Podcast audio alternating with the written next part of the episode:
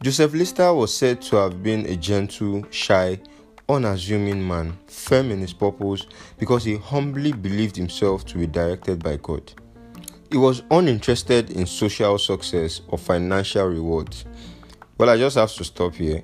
But the reason I decided to start with this description was that it really got me and made me think of how I feel parents should tell their children stories about great people that walked this earth and their humble and selfless characteristics so they don't end up growing to follow the majority of misled crowd in this century and their lost values. What's up, fam? Welcome to episode 14 of HMIH podcast with Damilai Mapa. Like I captioned this episode, you know, easy. I meant being consistent isn't easy, but we just have to move. So today's history's most influential human, Joseph Lister, was born on the 5th of April 1827. He was the second son of six children his father, Joseph Jackson, was a scientist and port wine merchant who was also a pioneer in the design of achromatic object lenses used in compound microscopes. and he spent 30 years perfecting the microscope. You know, it's funny how some people spend a significant amount of their lives building things so many people never know the extreme worth today. Oh well. When Lister was older, he attended Grove House School in Tottenham, studying mathematics, natural sciences, and languages. His father made him learn French and German, which made him understand Latin also. I really feel parents should normalize learning languages when their children are young because it's a big advantage and it's easier when they are younger. So, Lister became really interested in natural history from an early age. He was fascinated by the dissection of small animals and fish and studying them under a microscope. He developed the passion for microscopical research just like his father, but his main aim from the young age of about 16 was to become a surgeon. He went on to study art at the UCL Medical School since he wasn't able to attend Oxford or Cambridge because of some tests. Mm. He graduated with a Bachelor of Arts degree with honors in classics and botany in 1847, and in October 1848, he registered as a medical student and graduated with honors as a Bachelor of Medicine in 1852. Lister then moved to Edinburgh in September 1853 to work as an assistant to James Syme, who was said to have been the greatest surgical teacher of his days. Their first meeting was at Syme's house, and that's where Lister met his future wife, Agnes Syme, the daughter of his Oga. What a coincidence! Agnes Syme, who was also in the medical line, later got tired of medical research after their marriage and decided to be her husband's partner for the rest of her life. Ah, see love. Lister wasn't actually considered as an exceptional surgeon, but his innovative yet highly opposed research in bacteriology and infection in wounds revolutionized the success in surgeries all around the world. And interestingly, his discovery wasn't quite a rigorous one, but a simple preventive method that turned out increasing the chances of successive surgery.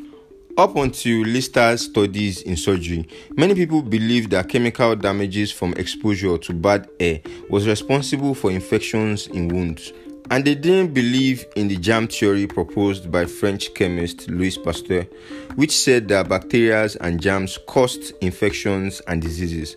So during surgery, surgeons never washed their hands and equipment, thereby exposing them to dangerous microscopic organisms.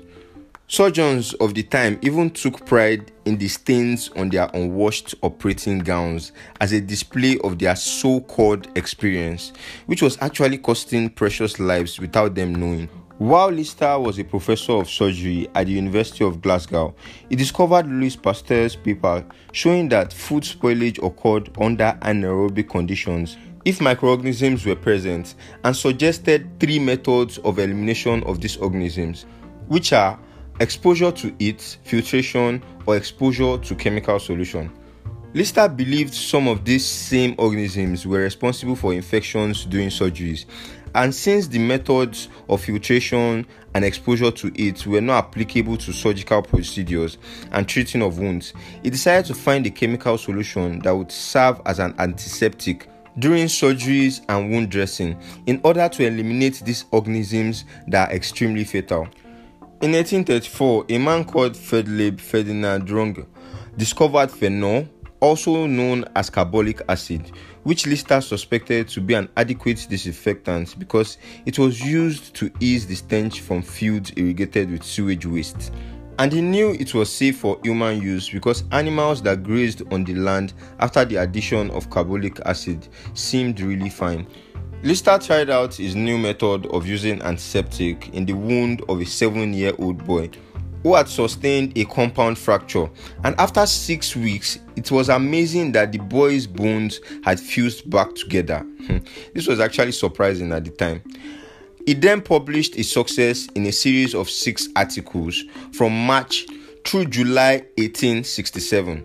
Lister instructed surgeons to wear clean gloves, wash their hands and instruments with carbolic acid, which immensely impacted the outcome and survival rates of surgeries. Although Lister's method was widely criticized and antagonized during its initial discovery, it later became a revolutionary discovery that saved lives all over the world. In 1869, Lister succeeded Syme, his father in law, in the clinical surgery at Edinburgh, and those years were the years he and his discovery started gaining massive fame. In 1877, he moved to King's College in London and developed a method of repairing kneecaps with metal wires. Wow. And that was his major official dedication until he retired after his wife died from pneumonia four days into their spring holiday in Rapallo, Italy. How sad. Lister himself died on 10 February 1912 at his country home in Walmer, Kent, aged 64 without a child, but living a life of exceptional honor and achievement. You know, in this current century, we complain and are afraid when we hear doctors tell patients they would need to undergo surgery.